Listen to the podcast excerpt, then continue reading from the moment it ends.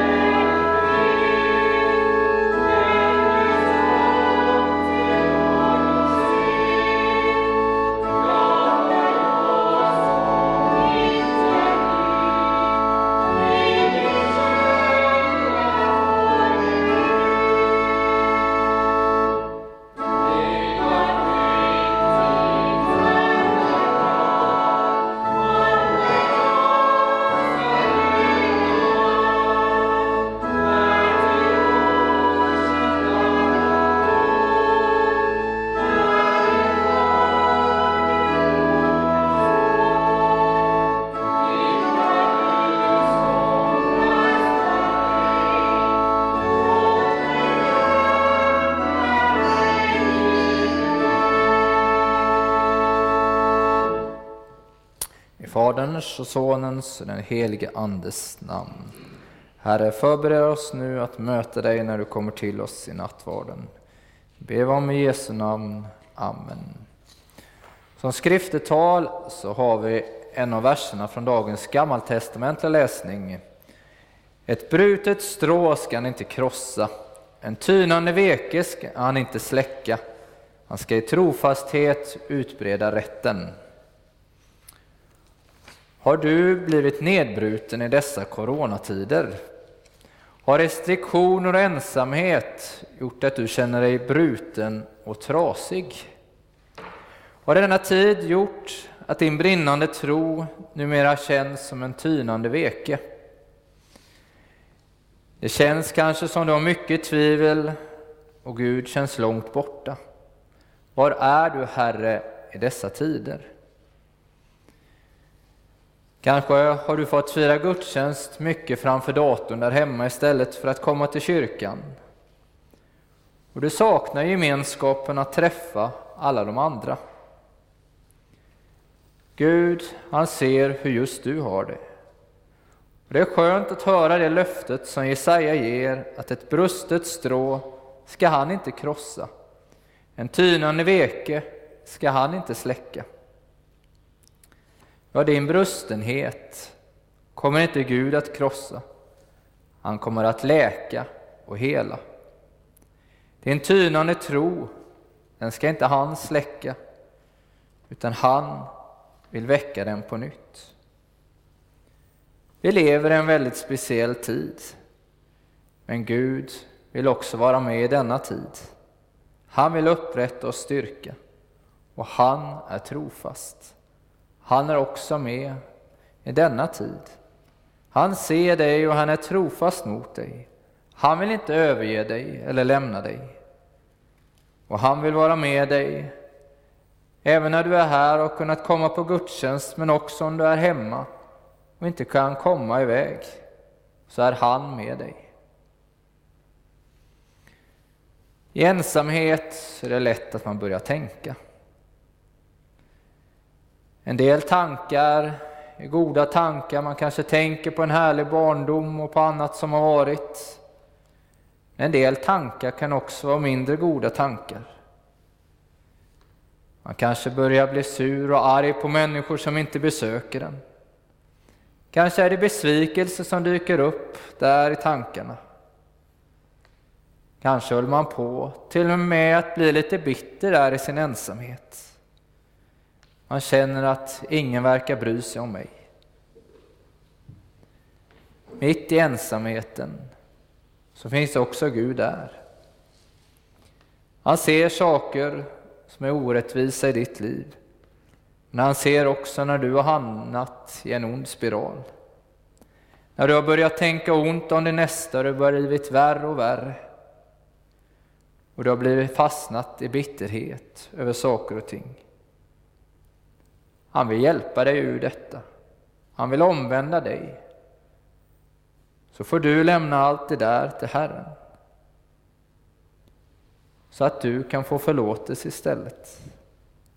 För det är lätt att tankar som börjar som något lätt kanske man kunde bli till något som präglar hela livet. Men idag så vill Herren hela dig hjälpa dig bort ifrån det där så att du kan få frid i hjärtat istället. Ibland sker det när vi läser Guds ord och Herren får tala där. Eller genom en predikan, eller i samtalet med en annan människa. Så får Gud hjälpa oss genom på det sättet att få frid i hjärtat på nytt. Så att inte de onda tankarna för oss bort ifrån honom utan att du istället får föra det till honom och få frid. I nattvarden så kan vi idag få ta emot förlåtelse. Men vi kan också få ta emot läkedom och tröst, Kristi kropp och blod, för dig utgiven och utgivet till syndernas förlåtelse. Så kan nattvarden också få hjälpa oss att stärka vår tro det där som ryker som den tynande veken. När vi kommer i närheten av Herren så får det tända eld på nytt. Det får bli levande ännu en gång. Det där trasiga som vi känner oss som. Så Herren kan komma och läka på nytt. Ja, nattvarden, odödlighetens läkemedel, får vi ta emot som tror på Jesus Kristus och där får vi ta emot syndernas förlåtelse. Så låt oss nu be och bekänna så att vi istället kan få ta emot förlåtelse för Jesus skull. Jag, fattig, syndig människa, bekänner inför dig, helig och rättfärdige Gud, att jag som är född med synd på många sätt har brutit emot dig jag har inte älskat dig över allting och inte min nästa som mig själv. Mot dig och dina bud har jag syndat med tankar, ord och gärningar. Jag är värd att förkastas från ditt ansikte om du skulle döma mig som mina synder har förtjänat. Men du, käre himmelske Fader, har lovat att med mildhet och nåd ta emot alla som vänder sig till dig. Du förlåter dem allt vad de har brutit och försummat och tänker inte mer på deras synder. Detta litar jag på när jag nu ber dig om förlåtelse för min frälsares Jesu Kristi skull. Herre, hör nu varje hjärtas tysta bekännelse.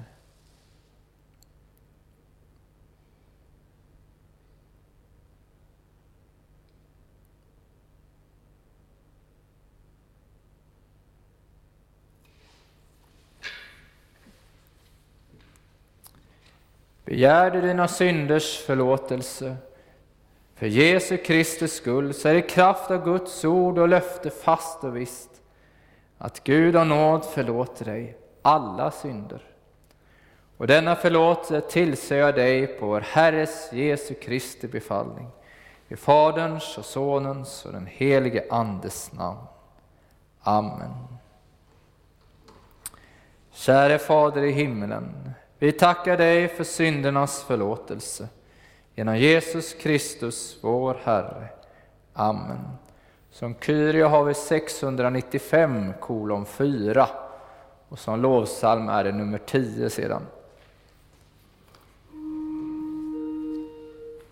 Du evigt strålande morgonsol, ge oss mod och kärlek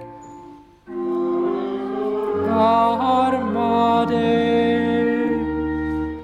Du levande väg till livet, ge oss tro och visshet. Kristus förbarma dig. Du öppna port till salighet Ge oss hopp och lycka. Herre, förbarma dig.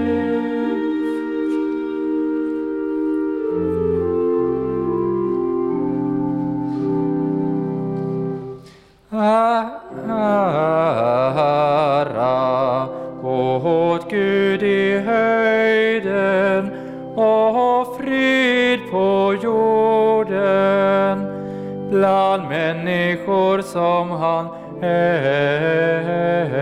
älskar.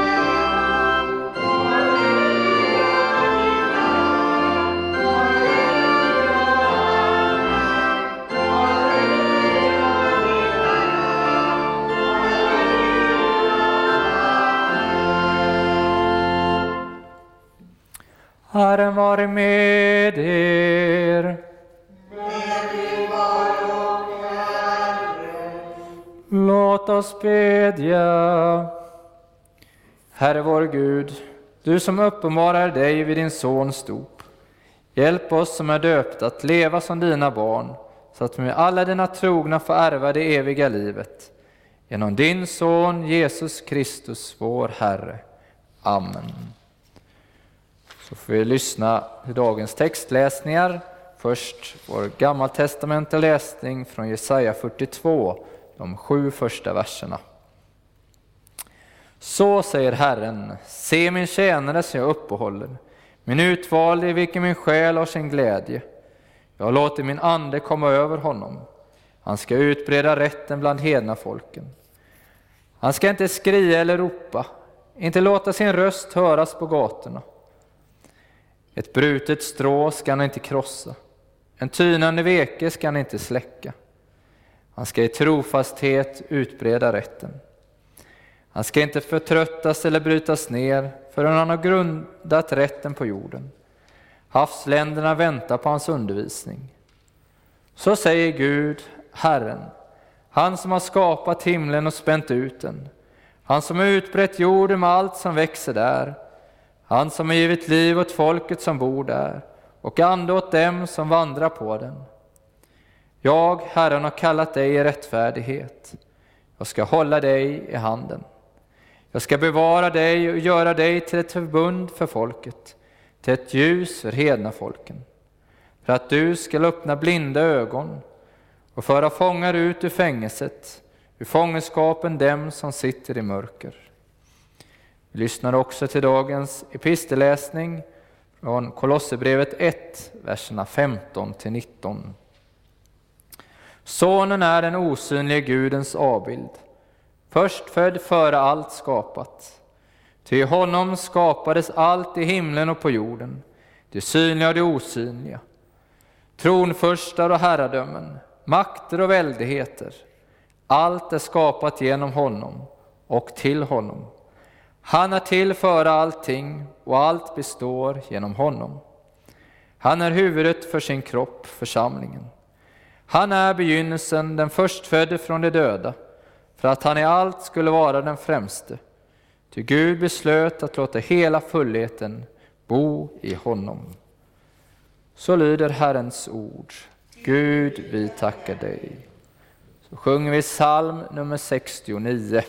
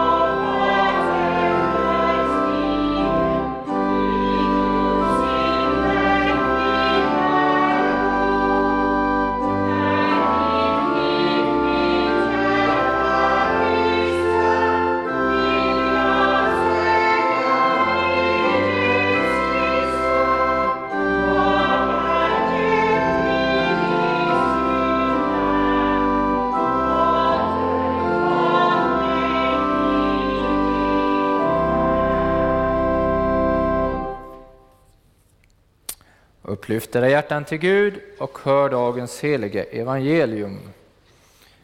Skriver evangelisten Matteus i sitt tredje kapitel, verserna 13 till 17. Vid den tiden kom Jesus från Galileen till Johannes vid Jordan för att döpas av honom. Men Johannes försökte hindra honom och sade, det är jag som behöver döpas av dig, och du kommer till mig.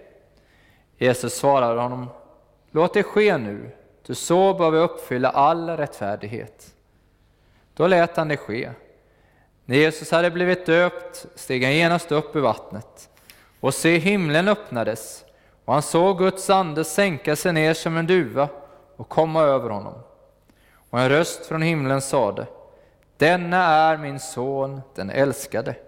I honom har jag min glädje. Så lyder det heliga evangeliet. Lovad vare du, Kristus. Låt oss så bekänna vår heliga kristna tro. Vi tror på Gud Fader allsmäktig, himmelens och jordens skapare.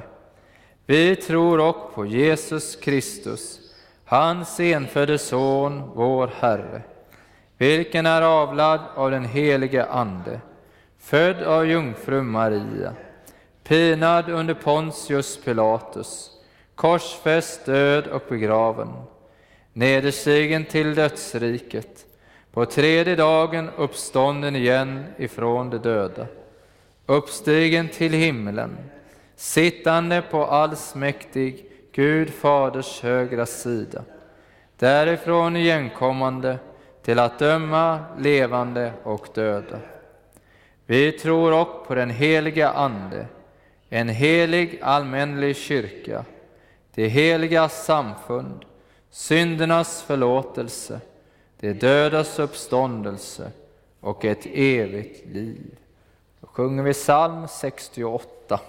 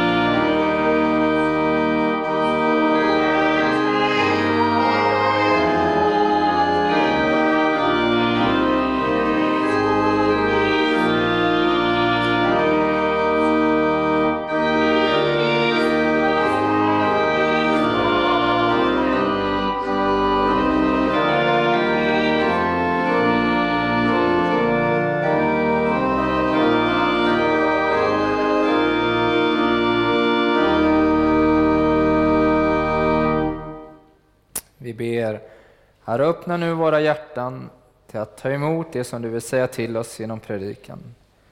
Öppna våra öron till att kunna höra och låt ditt ord få växa i våra liv. Det ber om i Jesu namn. Amen. Hemma så har jag fyra barn och när det är dags för födelsedag så är det något som man kan längta efter i flera månader. Till och med hon som fyller år i september börjar fundera på nu vad ska man önska sig i julklapp eller i födelsedagspresent. I Bibeln så talas det egentligen bara om två födelsedagsfester. Man firade två, och det är lite märkliga berättelser. Det första är farao, då Josef sitter i fängelse. Då händer det att en bagare blir hängd. Och den andra är Herodes. Då kommer Johannes döparen in, med, in på ett huvud, för han blivit halshuggen. Dessa två hemska händelser det gjorde att man i den första tidiga kyrkan inte firade födelsedagen utan dopdagen var det stora. Det var det som var den fantastiska dagen som man mindes och tänkte på. Och Det är också en dag för dig och mig att minnas, den dagen som vi fick bli Guds barn. Den dagen som vår vandring med Herren fick börja. Så kanske någon sitter där eller sitter där hemma och funderar, men nu har vi firat jul, så det kan vi inte stämma det där med födelsedagarna. Nej, det var nämligen så att under kyrkans tid så växte det fram lite villolärare som menade att Jesus han var bara människa och inte Gud. Och för att gå emot detta så var det viktigt att visa att Jesus föddes men att han inte skapades. Och det bestämde man vid ett kyrkomöte, så beslutade man detta. Och det är också det man bekänner i en av våra trosbekännelser. Född men inte skapad. Och genom att det här att han föddes, då blev det också ett fokus för att Jesus föddes i Betlehem. Och därför så kan vi också med glädje få fira jul och få fira våra födelsedagar. I att något stort, något mycket bättre än de här händelserna, hemska händelserna som hände, att vi har fått blivit födda och vi har fått blivit döpta och vi kan få minnas att Jesus föddes i Betlehem. En viktig händelse också för oss. Men idag så ska vi gå några år framåt i tiden i Bibeln, ungefär 30 år framåt och få fokus på Jesu dop. För det första, Jesus döptes för att uppfylla all rättfärdighet. På den här tiden så var det inte så vanligt med dop. Man hade reningar av människor som konverterade till judendomen. Men dop var inte något som man använde sig av direkt. Man tänkte ju att alla av folket tillhörde Gud, alla var ju Abrahams barn. Men så i mötet med Johannes, Johannes döparen som var långt ute i öknen, så börjar man inse att ja, men det är kanske inte så bra som jag tänkte. Han förkunnade lagen, han förkunnade att de var syndare och så möjligheten att låta döpa sig. Och mängder av människor kom ut ur Johannes och så döptes de av honom i Jordanfloden. Så kom Jesus ut där i öknen. Han kommer ut till Jordanfloden och säger att han vill döpas. Men Johannes blev förvånad. Han visste vem Jesus var. Ja, men du behöver väl ändå inte döpas? Du är ändå utan synd och du ska inte behöva det här. Det är ju jag som behöver döpas av dig. Varför behövde han döpas egentligen? Varför skulle Jesus döpas? Huvudsvaret är att Jesus skulle gå in i sin kallelse och uppfylla all rättfärdighet. Han skulle ta alla syndares plats. Han skulle fullgöra allt i lydnad till Gud. Han skulle ta på sig allt som folket hade brutit. Det står i Matteus 5. Tro inte att jag har kommit för att upphäva lagen eller profeterna. Jag har inte kommit för att upphäva utan för att fullborda. Så Johannes döpte Jesus för att Jesus skulle fullborda allt sammans som var skrivet. Johannes tänkte ju först, ja men det är jag som behöver döpas och dig och inte ska jag döpa, döpa dig. Och ofta är det väl lite så vi tänker som människor att, ja men jag vet nog bäst. Men så är det Gud som vet bäst. Han vet vilka planer han har. Han vet hur han ska handla för att det ska bli det bästa för oss. Men ibland har vi svårt för att se detta. Ibland får man bara tro och lita på att Gud också vill ta hand om det som är svårt. Så vill han bära oss igenom svåra tider. Men i allt så vill Herren leda. Ibland kan vi förstå hur han leder och ibland får man först förstå det i efterhand. Det andra vi ska höra om idag det är Jesu dop och vårt dop. Jesus döptes också för att vi skulle kunna få bli döpta. Man kan tänka sig att han helgar dopet genom att han lät sig döpas. Han som var fullständigt ren. Han gick ner i det smutsiga Jordanvattnet. Och så gjorde han vattnet rent. Så kan man tänka sig när vi döps, att han tar allt det där smutsen, det tar han på sig. Vi tvättas rena när vi döps, eller när vi döptes. Så får vi förlåtelse istället. Kanske var det redan vid Jordan och jag tror att det var så som Jesus började bära våra synder på sig.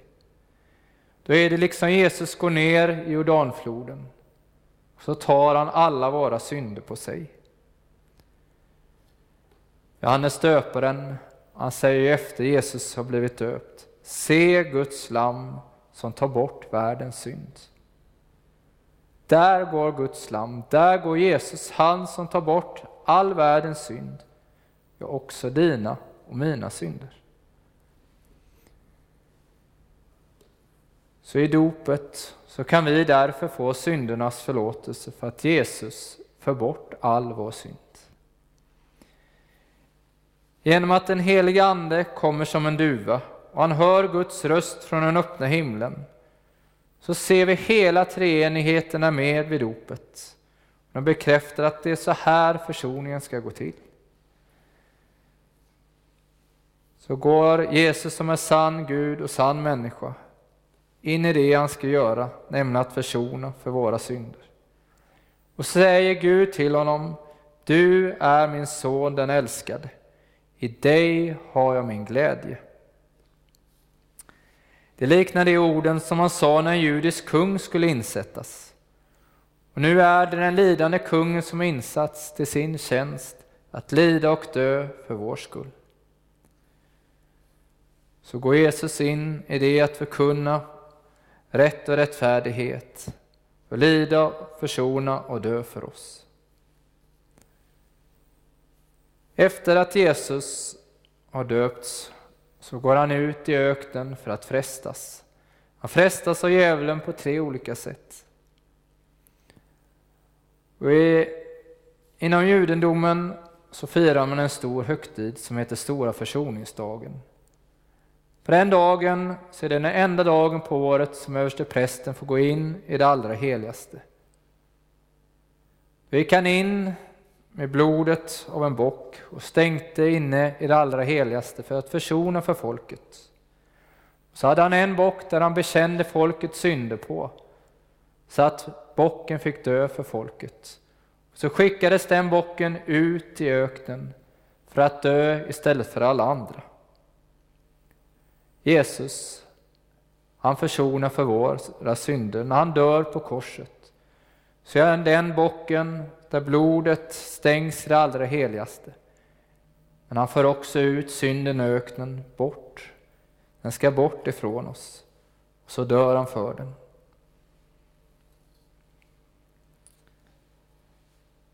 Så får vi se att när Jesus lider och dör, när han uppstår så börjar allt med dopet.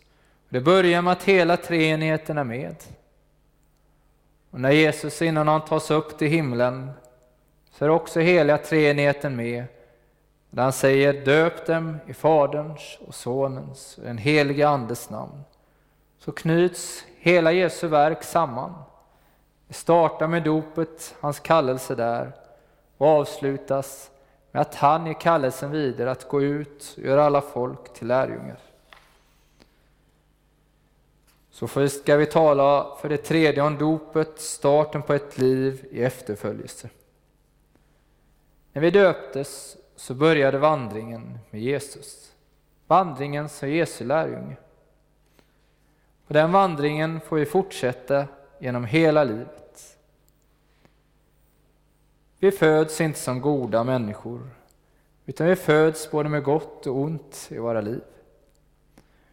Och I dopet så tänker man sig att den där gamla arvsynden, den gamla Adam som man kallar det i Bibeln, att den dränks i dopet. Men så finns det en gammal biskop som sa att ja, det där gamla aset, det flyter upp igen. Och så kan vi väl se alla människor att vi har en kamp i livet mellan gott och ont. Att det finns hela det där att göra det som är bra och det som är ont. Så hela tiden får vi hålla oss till Jesus. Vi är förlåtna, men så är det så lätt att falla.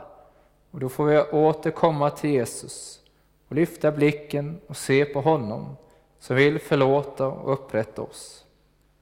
Vi får komma till honom som också säger till oss du är min son eller du är min dotter, den älskade. I dig har jag min glädje. När vi är i Kristus är vi hans Guds älskade barn, som han har sin glädje idag i. Och han kallar också på oss att vandra vidare i livet.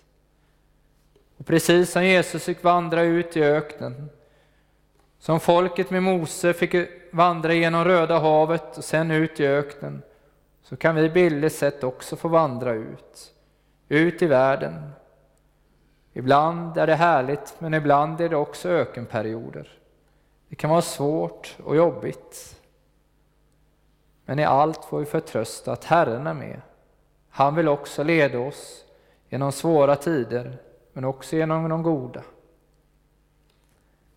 Och därför är blicken fäst på Jesus och låt han få vandra före dig. Låt han få leda dig. Se på Jesus som har betalt för dig. Och håller du dig till honom så finns det inget som kan dra dig ifrån honom, för han älskar dig och vill inget högre än att vara med dig. När Jesus mötte Johannes där ute så var det en person som predikade omvändelse. Han gjorde det konkret. Han sa till exempel, den som har två livkläder ska dela med sig åt den som ingen har, och den som har mat ska göra på samma sätt. När vi läser Guds ord så ges det ibland konkreta saker som vi kan få göra och handla efter. Och ibland kan det innebära att man får förändra sitt liv. Eller så tänker man, ja men det gäller väl bara alla andra. Det är lätt att tänka sig att alla andra ska omvända sig, men inte jag. Kanske går man ner till Kampenhof och ska ta bussen. Så går man förbi någon av missbrukarna som sitter där och så tänker ja, han borde omvända sig. Eller grannen där hemma. Ja, men hon borde väl ändå omvända sig. Eller den personen som vi hör om som har begått äktenskapsbrott. Ja, han eller hon behöver ju omvända sig. Ja, vi behöver alla omvända sig, men vi ska inte stanna och titta på alla andra, utan vi får se på oss själva. Hur är det med ärlighet i vårt liv? Hur är det med våra pengar, hur vi handskas med dem? Hur är det med tankar om andra människor? Och hur är det med att döma alla andra? Det är så lätt att tänka på missbrukaren som sitter vid Kampenhof. Istället för att visa dem till Jesus så går man förbi och så går man där förbi med sina tankar. Eller tiggaren som sitter utanför Ica eller Willys, så går man förbi. Eller den ensamma mamman som sliter att få ekonomin att gå runt. Och så tänker man bara. Tänk om Gud kunde få förändra våra hjärtan. Att också se de där som inte har det lika bra som vi har det. Där livet har kraschat. Där livet inte blev så som man tänkte sig. Att vi kan få be för dem och kanske hjälpa någon av dem. Vi kan inte hjälpa alla människor på, i hela världen, men vi kan få hjälpa någon. Idag så behöver vi vända oss till Herren och se att Gud faktiskt talar till oss genom sitt ord också idag. Det är en levande kristendom vi har. Vi har en levande Gud med att göra. Har det blivit så i coronatider att bönen har inte blivit så mycket av. Gudstjänsterna har du inte orkat med och bibelläsning och nattvardsbesök. Det känns som det inte har blivit så prioriterat. Så vänd om igen på Herren, hans, till Herren, för han står med öppna armar och vill välsigna dig. Han vill möta dig på nytt. Han vill inte krossa dig, utan han vill hela dig och läka dig på nytt. Det där lilla som ryker, det vill han tända på nytt. Han står och väntar på dig, så kom till honom på nytt. Vi får be om att allt Guds ord får börja tala till oss, att vi får leva efter allt Guds ord som står där. Får tänka att Gud också griper in idag. Också idag handlar Gud i vår tid. Så har du börjat komma ifrån detta, så be om att Johannes rop om omvändelse också får gå till dig, så att vi inte sover, utan att det som står i Bibeln, att det får bli levande för oss. Att Guds gode heliga Ande får visa oss det, att det här är sant och verkligt. Vi lever i en speciell tid. Det kan få vara en tid att be för vårt land om omvändelse, men också be för oss själva. En tid att falla på knä och börja be. En tid att söka Guds ansikte och ledning. Och när möjligheterna ges att samlas på nytt, att åter få samlas än fler. Att få komma tillsammans och be för vår församling och be för Uddevalla och be att Guds verk får ske här och i vår stad. Gud har kallat dig till ett uppdrag. Och Gud vill använda just dig. Du bor i den trakten som du är just för denna tid. Be till Gud att han får använda dig. När du döptes så fick du Guds gode heliga Ande och den heliga Ande vill leda dig genom livet. Han vill visa dig till Guds ord och till nattvarden så att du kan få växa på nytt. Så att den där tynande veken får tändas på nytt. Och så kan vi be också att Gud kallar på nya människor att lära känna honom. Att vi får se människor komma till tro på Herren. Vi kan också få be för att människor kan få bli friska. Du får lägga händerna och be för de sjuka. Och så kan det få visa på att Gud verkar också idag. Ibland så helar han redan här på jorden, men ibland först i himmelen. Men vi har den möjligheten och Gud är god. Gud har en så stor nöd för Uddevalla och för dessa bygder att han lät sin son bli människa. Att han blev döpt och gick in i allt för att göra rättfärdigheten klar. Jag hoppas att den kärleken att den också kan få bli verklighet för dig. Att han älskar dig, att han vill förlåta och upprätta dig. Och så lägger han också en förväntan på oss att vi kan få dela detta med andra. Att vi först har fått ta emot Guds kärlek så kan det få bubbla över till andra människor. Att vi kan få börja be om omvändelse för oss själva och för denna stad.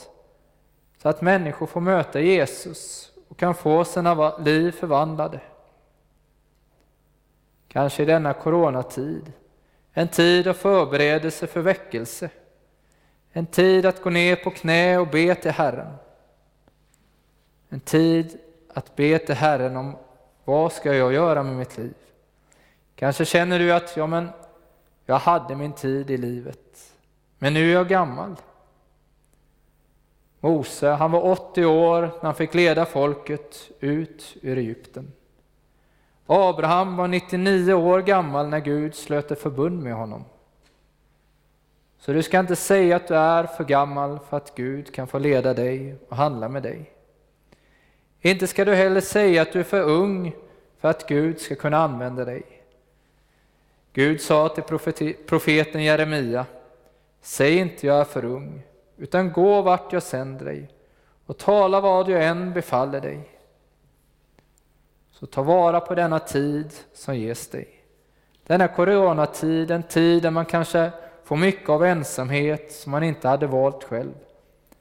En tid att kunna söka Herren. En tid att be till Herren, både för sig själv och för andra. Be till Gud om att han ger dig den längtan, att vilja be till honom och söka hans vilja. Det kan vara svårt att ha tid för att be när det är så mycket annat i livet. Men be till Gud om att han också verkar den viljan i ditt hjärta. Så var beredd när tiden är slut och coronatiden är över och vi på nytt kan få gå ut och möta människor på ett helt annat sätt. Att då, att Gud kan ha förberett oss till att gå ut med evangeliet till nya människor. Ja, det står i Matteus 28. Gå därför ut och gör alla folk till lärjungar. Döp dem i Faderns och Sonens och den helige Andes namn och lär dem att hålla allt vad jag har befallt er. Och se, jag är med er alla dagar intill tidens slut. Vilket oerhört löfte vi har där på slutet. Och se, jag är med er alla dagar intill tidens slut. Gud är med oss, ända till tidens slut, eller till den dagen som vi får gå hem till honom. Vi ber, Herre, tack för ditt ord. Tack för att du lät dig bli döpt och gå in i försoningens tjänst för vår skull.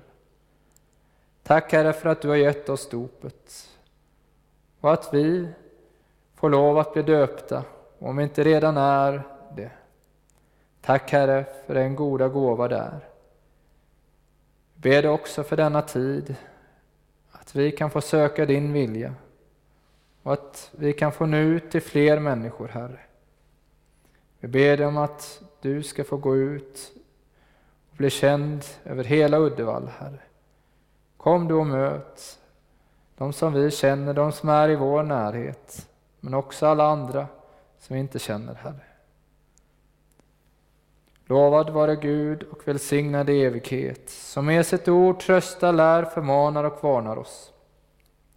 Helige Ande, skriv ordet i våra hjärtan, så att vi inte blir glömska hörare, utan varje dag växer till i tro, hopp, kärlek och tålamod intill tidens slut och blir saliga genom Jesus Kristus, vår Herre. Amen. Hoppets Gud uppfyller er med all glädje och frid i tron, så att ni har ett överflödande hopp i den heliga Andes kraft.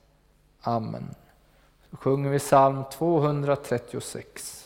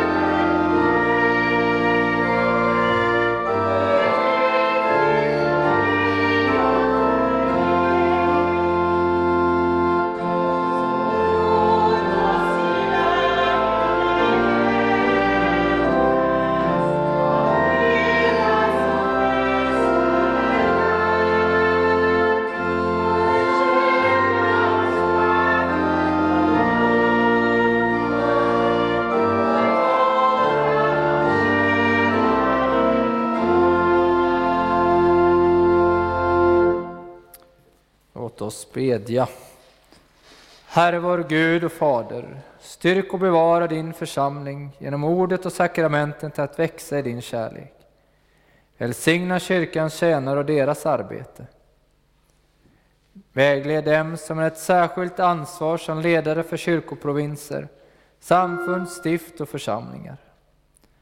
Vi ber det Herre för biskop Bengt och kyrkoherde Sveinung. Och med dem och led dem, Herre.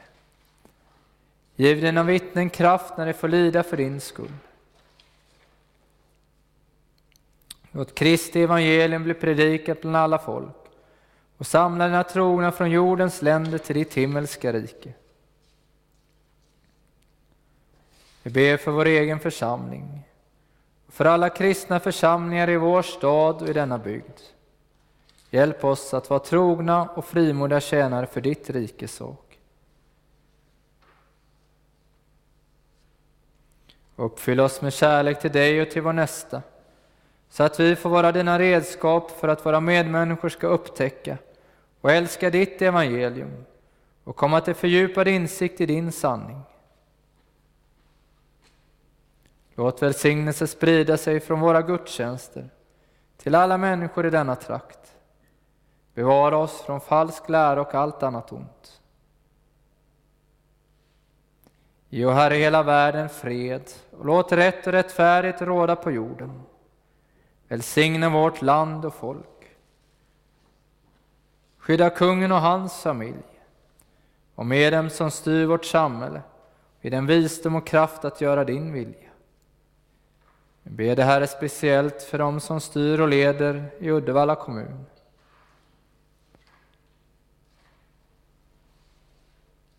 Väck våra hem och skolor till att ge barnen och de unga en kristen fostran. Vi ber det Herre för Sommarhemsskolan. Att du kommer och möter de barnen som är där. Var med all personal på den skolan och låt dem få lära känna dig. Vi ber också för våra kristna friskolor i denna stad Var med Stenbackeskolan och Hällebergsskolan, Herre.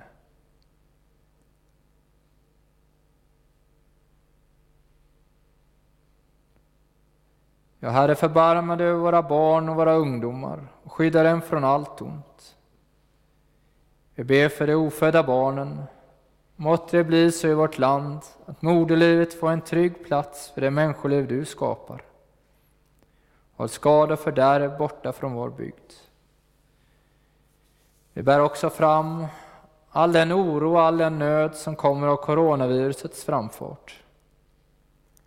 Vi ber bevara och beskydda oss för allt ont. Särskilt ber vi om beskydd mot coronaviruset. Ge oss vishet i hur vi ska leva ansvarsfullt och rätt med vår nästa. Vi ber för alla oroliga. Var du Herre deras trygghet och låt dem möta mänsklig medkänsla. Vi ber för alla drabbade. Herre, kom med helande och hälsa och läkedom. Vi ber för alla gamla och utsatta. Herre, var du deras beskydd. Vi ber för alla som vårdar de sjuka. Var med dem med deras uppgifter. Ge dem beskydd och kraft att orka. Vi ber för alla som blir isolerade. Låt dem ha trons gemenskap med dig. Låt dem möta mänsklig omsorg och omtanke. Vi ber för alla beslutsfattare. Hjälp den att överblicka och fatta rätt beslut i rätt tid. Ge den vishet och led den.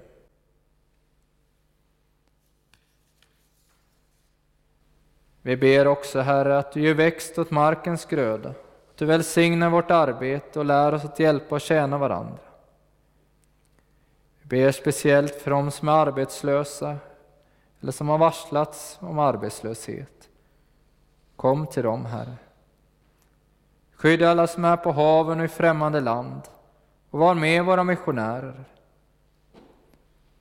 Kallar du också fler missionärer att åka ut. Kalla de vilsekomna till ditt rike. Kom med hjälp till dem som kämpar för sin frälsning. Tänk på dem som är i fara och frestelse, i ångest och förtvivlan. På alla fattiga och sjuka, ensamma och sörjande.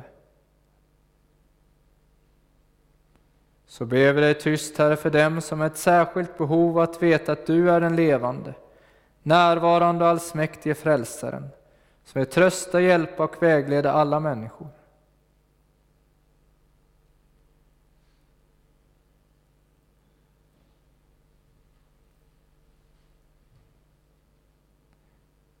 Och Gud, hjälp oss väl genom livet, så att vi i tron på Kristus får lämna världen och gå in i din glädje. Genom Jesus Kristus, din Son, vår Herre. Amen. I väntan på hans återkomst till härlighet ber vi den bön som han har lärt oss. Fader vår som är i himmelen. Helgat var det ditt namn. Tillkom ditt rike. Ske din vilja så som i himmelen så och på jorden. Vårt dagliga bröd giv oss idag och förlåt oss våra skulder så som och vi förlåta dem oss skyldiga äro. Och inled oss icke i frestelse utan fräls oss ifrån ondo. Ty riket är ditt och makten och härligheten i evighet. Amen.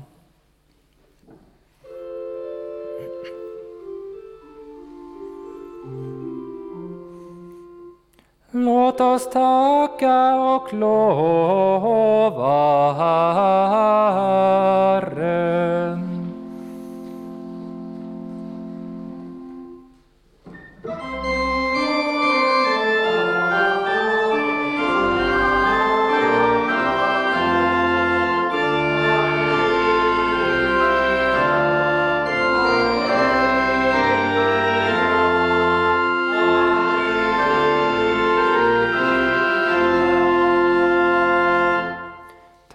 Emot Herrens välsignelse.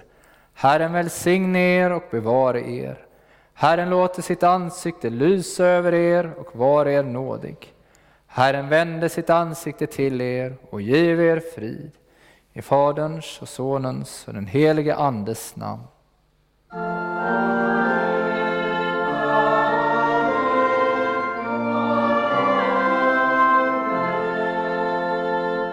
Sjunger vi psalm 259.